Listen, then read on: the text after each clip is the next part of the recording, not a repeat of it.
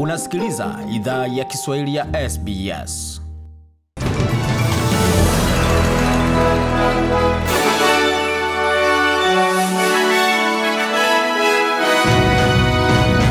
Waisikiza idhaa ya Kiswahili ya SBS ukiwa na migode migerano, tukuletea makala haya kutoka studio za SBS na hapa ni taarifa kamili ya habari. Kiongozi wa jimbo la Tasmania Peter Godwin ameahidi kuboresha mfumo wa huduma ya afya, kushughulikia masuala ya upatikanaji wa nyumba za bei nafuu jimboni humo, pamoja na kujenga shule bora.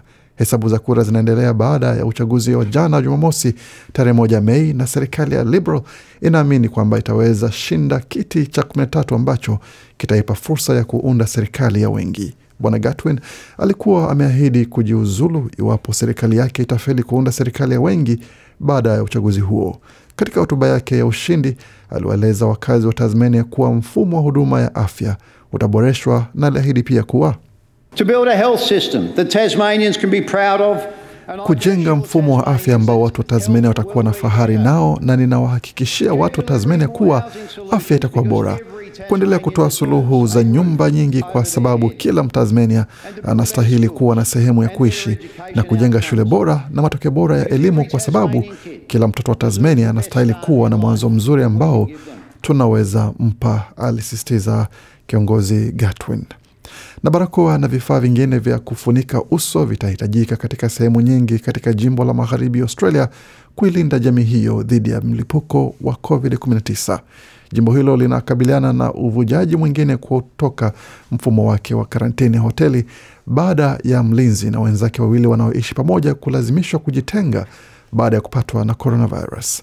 Uvaji wa barakoa kwa sasa ni lazima mjini Perth na katika kanda ya Peel katika sehemu za ndani na nje, na serikali imeamuru vilabu vya burudani vifungwe hadi Jumamosi ijayo ya tarehe 8 Mei. Kiongozi wa jimbo la magharibi Australia Mark McGowan amesema kwamba itabidi barakoa zitumiwe kwa siku za usoni. Anasema tunaweza ona barakoa zikiwa hatua za muda mrefu katika wiki zijazo, na hiyo ni bahati mbaya, kwa sababu unajua jinsi ni vigumu kuzivaa na hazina starehe, ila zinaweza kuwa moja ya hatua tuna ambazo tunaweka kutoa kinga ya ziada, alisisitiza Bwana McGowan. Na bajeti ya shirikisho ya mwezi huu itajumuisha mfuko wa huduma ya malezi ya watoto wenye thamani dola bilioni 1.7 na una lengo la kuwaruhusu wazazi wengi zaidi warejee kazini. Mwakazina Josh Frydenberg ameufafanua kuwa mfuko huo unalenga familia za mapato ya chini na ya kati ambazo hupokea chini ya dola laki moja elfu thelathini. Ruzuku hiyo ya huduma ya malezi ya watoto kwa familia zenye watoto wawili au zaidi wenye miaka tano na chini itaongezeka hadi asilimia 95 kutoka asilimia 85. Bwana Fredberg amesema kwamba mfuko huo umeundwa kuwarejesha watu wengi zaidi katika nguvu kazi. They're an investment in making our economy stronger and boosting female workforce participation. Anasema ni uwekezaji kwa kuweza kuboresha na kuimarisha uchumi wetu pamoja na kupiga jeki wanawake katika ushiriki wa nguvu kazi. Na hazina imekadiria kwamba hatua hizi ambazo tumetangaza hii leo zitaongeza pato la taifa kwa takriban asilimia uh, kwa mradhi kwa takriban dola bilioni moja nukta tano kila mwaka, ambayo itaona pia masaa takriban laki tatu za kazi ambazo zitaongezeka kuanzia ambazo ni kile ambacho tunaona kwa sasa.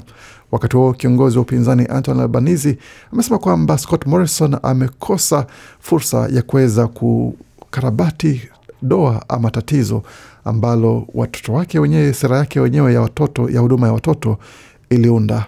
It's interesting in the media release that the government now acknowledges Anasema kwamba inashangaza kuona katika tamko ama katika kazi ambayo aliotoa katika vyombo vya habari kwamba serikali inakiri kwamba matatizo ambayo yapo kwa katika mfumo huo, wakati ilitangaza kuwa na sera ya bei nafuu zaidi ya huduma ya watoto mwaka jana katika bajeti na jibu letu haikuwepo.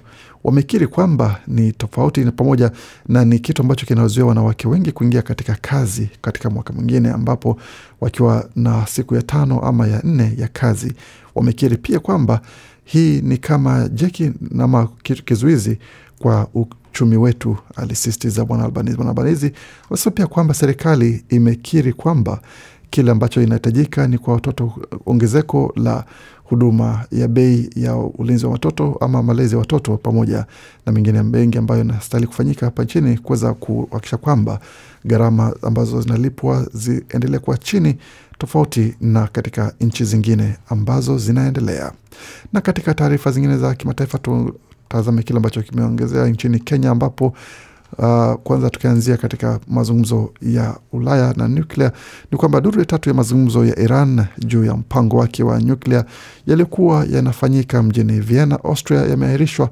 Wajumbe wa Ulaya waelezea wasiwasi juu, wao juu ya kujigong, uh, kujikongoja kwa mazungumzo hayo. Duru ya tatu hiyo itaendelea kuwa na mpango wake wa nyuklia yaliokuwa yanafanyika mjini Vienna. Hapo ni kwamba lengo la mazungumzo hayo ni kuirudisha Marekani katika makubaliano yaliyofikiwa mwaka elfu mbili kumi na tano kati ya Iran na mataifa makubwa sita. Wajumbe wa Ulaya, Ujerumani, Ufaransa na Uingereza ambao ni mataifa yaliyo sehemu ya mkataba huo wa nyuklia wamesema licha ya kwamba kila upande umeonyesha utayarifu wa kurejesha mkataba huo uliotiwa saini mwaka elfu mbili kumi na tano hatua zilizopigwa hadi sasa hazijafika mbali.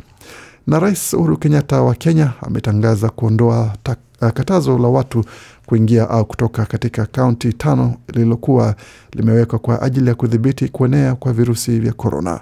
Maeneo yaliyoathiriwa na, na katazo hilo yalikuwa ni Nairobi, Nakuru, Machakos, Kiambu na Kajiado.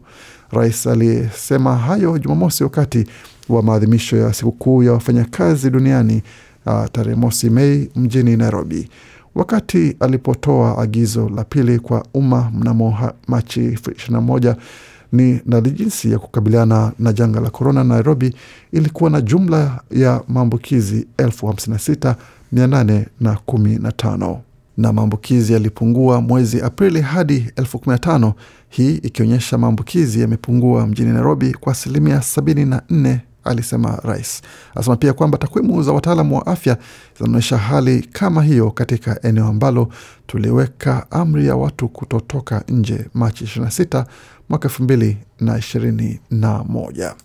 na katika taarifa zingine ni kuhusiana na taarifa kwamba kiongozi wa mashuhuri wa genge lililojihusisha na vitendo vya utekaji nyara wanafunzi zaidi ya mia tatu nchini Nigeria mnamo Disemba ameuawa na genge hasimu, maafisa wamesema.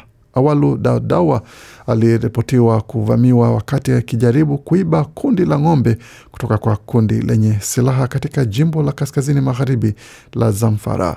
Daudawa anadaiwa kutekeleza vitendo vya utekaji nyara wa mwezi Disemba katika jimbo la Katsina. Alipewa msamaha kama sehemu ya makubaliano ya amani mnamo Februari, lakini amesemekana alirudi kwenye genge lake mapema wiki hii. Chini ya makubaliano ya Februari, Daudawa alisamehewa katika jimbo la Zamfara baada ya kusema kwamba alitubu na kukabidhi silaha zake kwa serikali.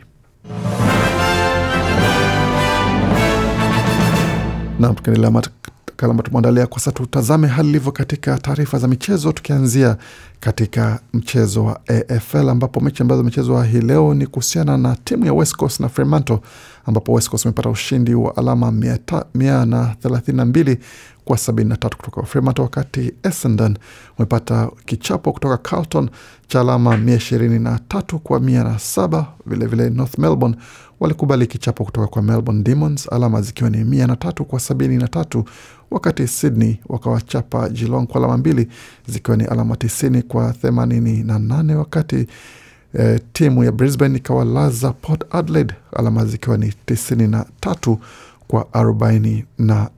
Na kutazama katika taarifa zingine za michezo, hususan katika mchezo wa NRL, mechi ambazo zimechezwa mapema leo ilikuwa ni kati ya Dragons na West Tigers, ambao Tigers waliotembelea Dragons pale mjini Wollongong na kuwapata kuwapata ushindi wao wa alama zikiwa ni kumi na sita kwa nane wakati Warriors wakawacharaza Cowboys ishirini na nne kwa ishirini. Bulldogs wakala kichapo cha alama thelathini na mbili kwa kumi kutoka kwa Eels, Parramatta Eels na Newcastle Knights wakakubali kichapo cha alama thelathini na nne kutoka Roosters, alama zikiwa ni thelathini na nane kwa nne katika mechi ambayo ilikuwa ya kusisimua mno na kuwafurahisha mashabiki wengi.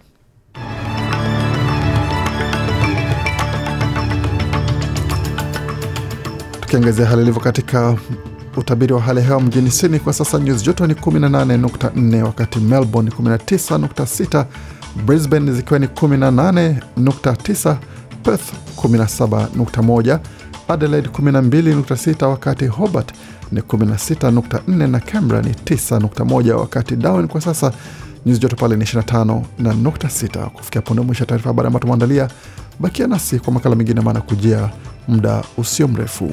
Waendelea kusikia idhaa ya Kiswahili ya SBS.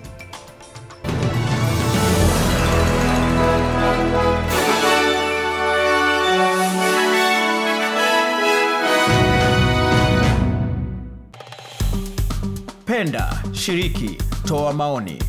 Fuatilia idhaa ya Kiswahili ya SBS kwenye Facebook.